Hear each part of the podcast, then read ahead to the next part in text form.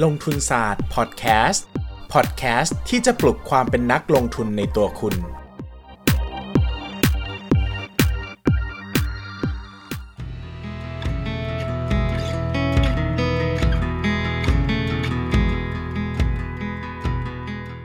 ินดีต้อนรับทุกคนเข้าสู่รายการลงทุนศาสตร์พอดแคสต์รายการที่จะมาชวนทุกคนพัฒนาความรู้ด้านการเงินและการลงทุนไปด้วยกัน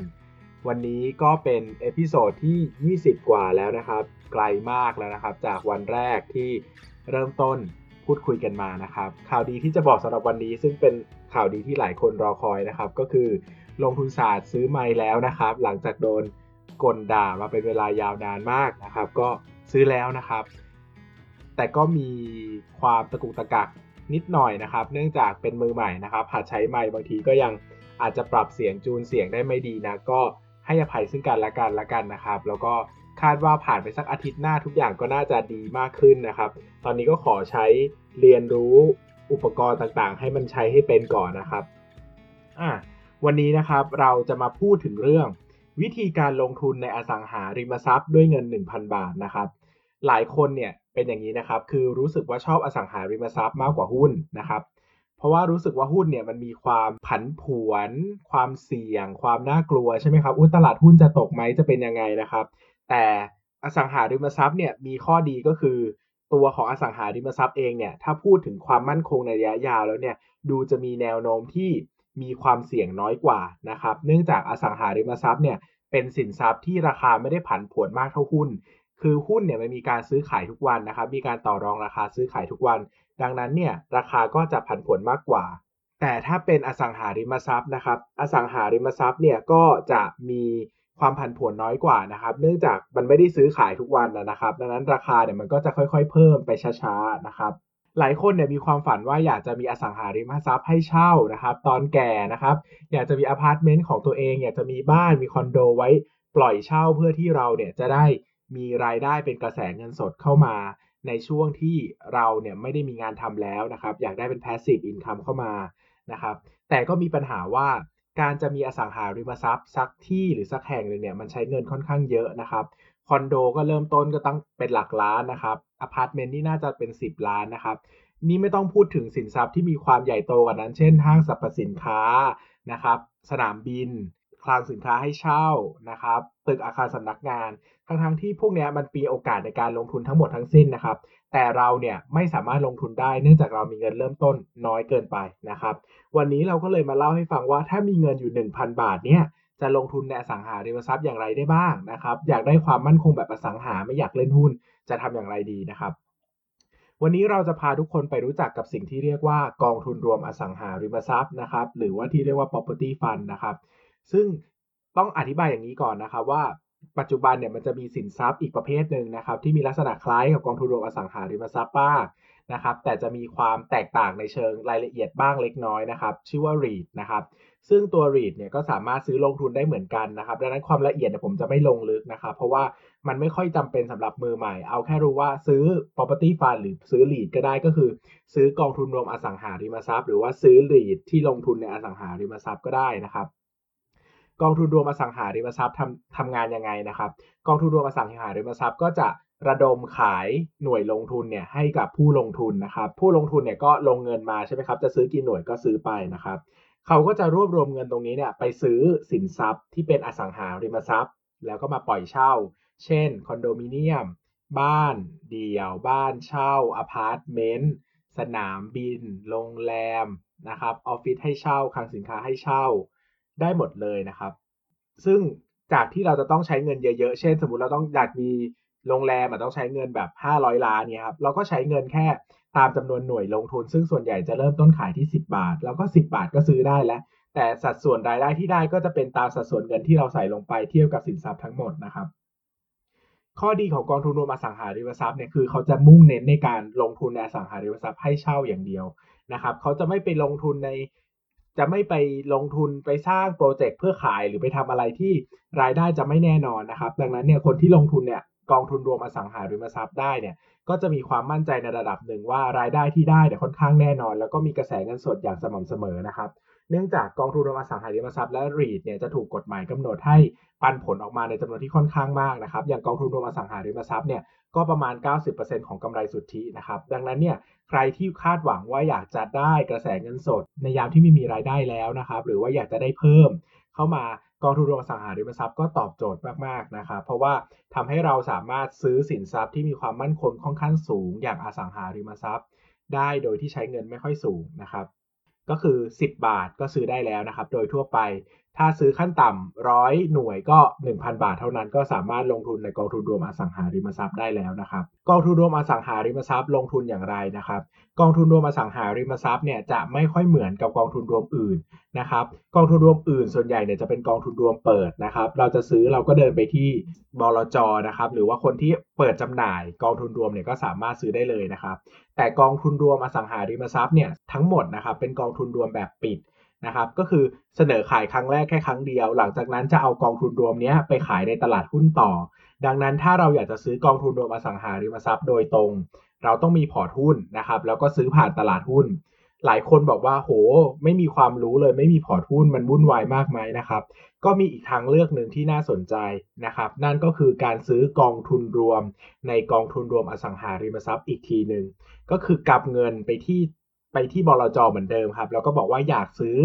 กองทุนรวมในกองทุนรวมอสังหาริมทรัพย์ กองทุนรวมก้อนนี้ก็คือเขาก็จะระดมทุนก้อนหนึ่งเพื่อไปซื้อกองทุนรวมอสังหาริมทรัพย์ แล้วไอ้กองทุนรวมอสังหาริมทรัพย์เนี่ยก็จะไปซื้ออสังหาริมทรัพย์มาปล่อยเช่าอีกทีหนึ่งนะครับ ข้อดีของการซื้อกองทุนรวมในกองทุนรวมอสังหาริมทรัพย์ ก็คือเราไม่จำเป็นต้องซื้อผ่านตลาดหุ้น อยากซื้อเท่าไหร่ก็ได้ไม่ต้องเก่งกำไร ไม่ต้องเก่งซื้อขายราคาให้ปวดหัวนะครับ มีคนช่วยเลือกให้ก็เป็นข้อดีนะครับ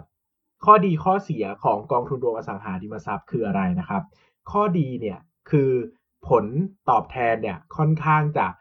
เชื่อถือได้สูงนะครับ แล้วก็มีผลตอบแทนถือว่าดีกว่าตราสารหนี้แต่อาจจะดีน้อยกว่าหุ้นนะครับ แต่โดยทั่วไปเนี่ยเราคาดหวังผลตอบแทนเป็น ประมาณสัก 5-8%ต่อปีนะครับ ซึ่งผมว่าตัวเลขตัวนี้สวยมากๆนะครับ โดยเฉพาะอย่างยิ่งคนที่รับความเสี่ยงได้ไม่มากนะครับ แล้วก็อาจจะเน้นเพื่อเกษียณหรือมีอายุเยอะแล้วนะครับ ไม่ต้องการอะไรที่หวือหวามาก กองทุนรวมอสังหาริมทรัพย์เนี่ยเป็นทางเลือกที่ดีมากๆเลยนะครับ เพราะว่าส่วนใหญ่จะจ่ายเงินปันผลสม่ำเสมอนะครับ แล้วก็ในระยะยาวราคาไม่ค่อยหวือหวาเท่าไหร่นะครับ ราคาจะไม่ค่อยตกหนักๆอะไรอย่างเงี้ยนะครับ นี่คือข้อดีนะครับ ข้อดีก็คือ 1 คือได้ผลตอบแทนที่ค่อนข้างมั่นคงในอัตราที่สูงนะครับ 2 ก็คือเราสามารถลงทุนในอสังหาริมทรัพย์ได้โดยใช้เงินไม่ต้องเยอะนะครับ ข้อเสียก็คือกองทุนรวมอสังหาริมทรัพย์เนี่ยซื้อขายผ่านตลาดหลักทรัพย์นะครับ ซึ่งหลาย ๆ ครั้งเนี่ยสภาพคล่องก็ไม่ได้เยอะมาก เพราะว่า คนที่ถือกองทุนรวมอสังหาริมทรัพย์เพื่อลงทุนเนี่ยส่วนใหญ่เขาจะถือยาว เขาก็จะไม่ค่อยมาซื้อมาขายกันเท่าไหร่นะครับ บางทีเราอยากจะได้เยอะๆ ก็ซื้อไม่ได้เพราะว่าสภาพคล่องในตลาดหุ้นมันไม่มีนะครับ อันนี้ก็ต้องอาจจะต้องทยอยซื้อ หรือว่าอาจจะต้องไปซื้อกองทุนรวมในกองทุนรวมอสังหาริมทรัพย์แทนนะครับ ข้อเสียอีกข้อหนึ่งก็คือกองทุนรวมอสังหาริมทรัพย์เนี่ยก็ไม่ใช่สินทรัพย์ที่เลือกซื้อได้ง่ายขนาดนั้นนะครับ เพราะว่าอสังหาริมทรัพย์ ถึงแม้ว่าจะมีความเสี่ยงต่ำแต่ก็ไม่ใช่ว่าจะไม่มีความเสี่ยงอยู่เลยนะครับ หากสินทรัพย์ที่เราซื้อถือมามันไม่ดีนะครับ เช่น ห้องเช่าที่เคยมีคนเช่าตลอดอยู่มาวันหนึ่งมหาวิทยาลัยย้ายที่ไม่มีคนเช่าเลยแบบนี้เราก็อาจจะขาดทุนเลยก็ได้นะครับ หรือว่าโรงแรมที่เราถือลงทุนไว้นะครับ ปีนี้นักท่องเที่ยวน้อยนะครับ รายได้ตก แบบนี้เราก็อาจจะได้ปันผลน้อยลงก็เป็นไปได้นะครับ ดังนั้นถ้าอยากจะซื้อกองทุนรวมในอสังหาริมทรัพย์ ให้ได้ความมั่นคงสุดๆ จริง ๆ นะครับ ก็แนะนำในสินทรัพย์ที่มีอัตราการเช่าสูงมากๆอย่างสม่ำเสมอนะครับ แล้วก็มีความน่าเชื่อถือได้มาก ๆ ว่าเมื่อเกิดวิกฤตเศรษฐกิจก็ยังจะมีคนเช่าอยู่ดีนะครับ กลุ่มที่ผมแนะนำส่วนใหญ่ก็จะเป็นกลุ่มของห้างสรรพสินค้า นะครับ แล้วก็เป็นกลุ่มของออฟฟิศที่อยู่กลางใจเมือง แล้วก็มีทำเลที่ดีมากๆ อันนี้ผมแนะนำนะครับผลตอบแทนของกองทุนรวมอสังหาริมทรัพย์นะครับ อย่างที่เล่าไปว่าอยู่ที่ประมาณ 5-8%ต่อปีนะครับ แบ่งเป็น 2 ส่วน ส่วนแรกเป็นเงินปันผลนะครับ ก็อันนี้เราจะได้เป็นเงินสดออกมาเลยนะครับ อีกก้อนหนึ่งคือส่วนต่างราคา เช่น เราซื้อกองทุนรวมอสังหาริมทรัพย์มาในราคา 10 บาท ผ่านไป 5 ปี ราคากองทุนรวมนี้ขึ้นมา 12 บาท แปลว่าเราก็ได้กำไรจากราคาส่วนต่างไป 20%แล้วระหว่างทางเราก็ยังได้ปันผลอีกด้วยนะครับ ขอย้ำอีกครั้งว่ากองทุนรวมอสังหาริมทรัพย์ไม่ได้เลือกง่าย ขนาดนั้นถึงขั้นว่าจะหวานซื้อทุกกองก็ซื้อได้นะครับ ยังไงถ้าใครสนใจศึกษาอยากให้ไปแกะดูทรัพย์ที่เขาถืออยู่จริง ๆ ว่ามีศักยภาพมากแค่ไหนนะครับ สิ่งที่ผมแนะนำก็คืออย่าพยายามถือกองเดียวจนกระจุกมากเกินไปนะครับ อาจจะถือสักอย่างต่ำก็ 4-5 กองนะครับ ก็ช่วยกระจายความเสี่ยงได้ เนื่องจากผลตอบแทนของกองทุนรวมอสังหาริมทรัพย์เนี่ยค่อนข้างจะไม่แตกต่างกันมากนะครับ แต่ความเสี่ยงเนี่ยมันอาจจะกระจุกตัวเกินไปถ้าเราถือน้อยนะครับ เช่นถ้ามีไฟไหม้มีน้ำท่วม มีการโจรกรรม มีการก่อวินาศกรรมเกิดขึ้นนะครับ เราอาจจะลำบากได้ก็ถือกระจายกระจายกันหน่อยนะครับ สุดท้ายนี้นะครับก็จะมีการยกตัวอย่างกองทุนรวมอสังหาริมทรัพย์ เพื่อเป็นตัวอย่างให้ทำความเข้าใจได้ง่ายขึ้นนะครับ กองแรกที่ผมคิดว่าทุกคนน่าจะนึกภาพออกได้ง่ายนะครับ ก็คือกองที่ชื่อว่า CPN REIT นะครับก็เป็นกองทุนรวมอสังหาริมทรัพย์ เอาจริง ๆ ก็คือเป็น REIT นะครับไม่ใช่กองทุนรวมอสังหาริมทรัพย์หรอก แต่ก็ผมก็พูดแบบ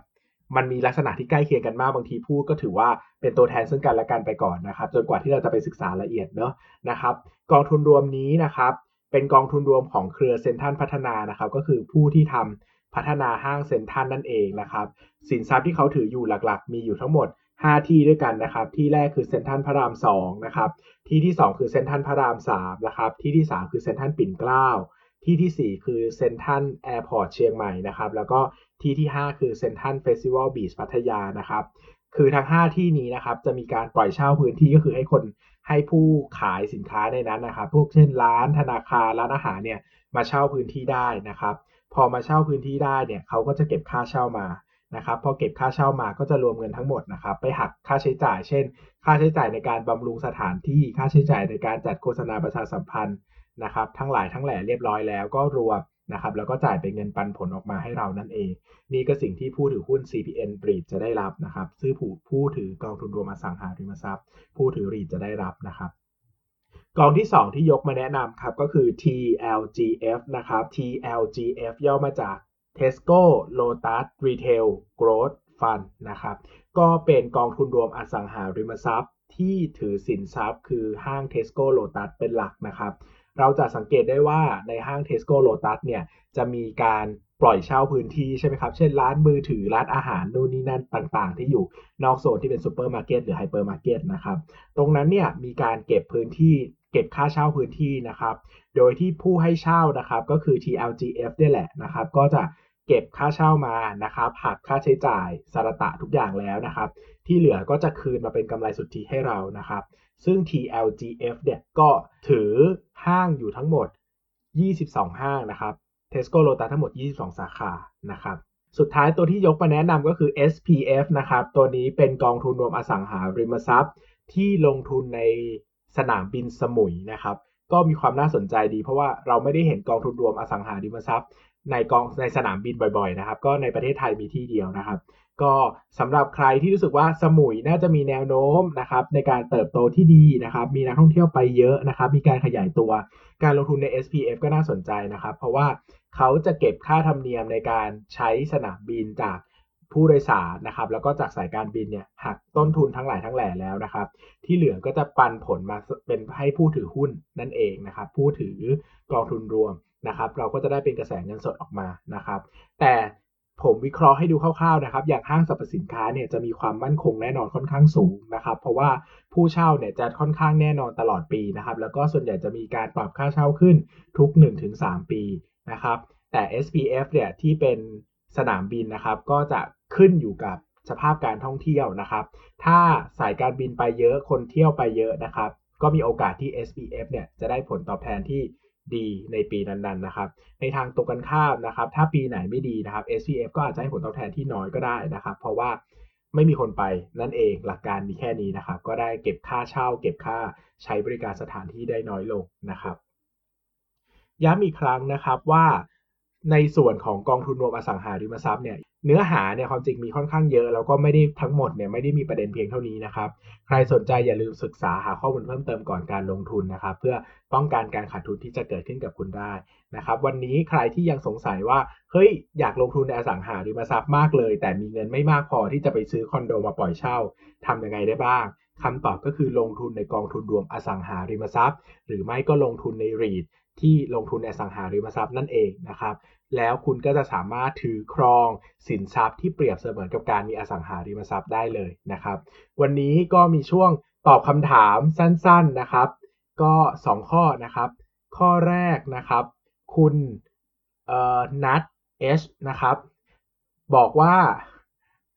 ผมรอคอยให้พี่ตอบคำถามอยู่นะครับ พี่จะบอกว่าพี่ยังไม่รู้เลยว่าน้องถามคำถามอะไรนะครับ พี่พยายามจะย้อนกลับไปดูแล้ว แต่ก็ยังไม่เจอเลยนะครับ ก็ถ้าอยากจะได้คำตอบจริง ๆ ก็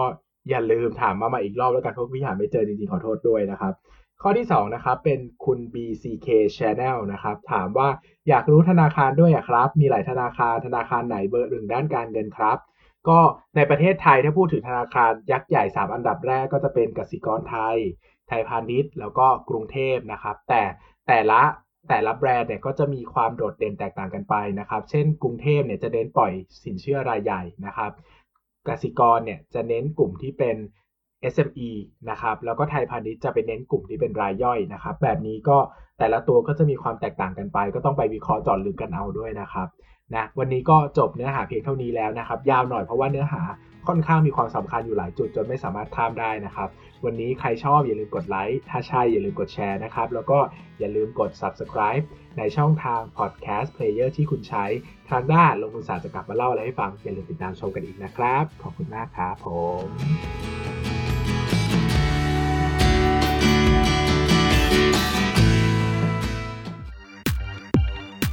อย่าลืมกดติดตามลงทุนศาสตร์ในช่องทาง podcast player ที่คุณใช้ แล้วกลับมาปลุกความเป็นนักลงทุนกันใหม่ในลงทุนศาสตร์พอดแคสต์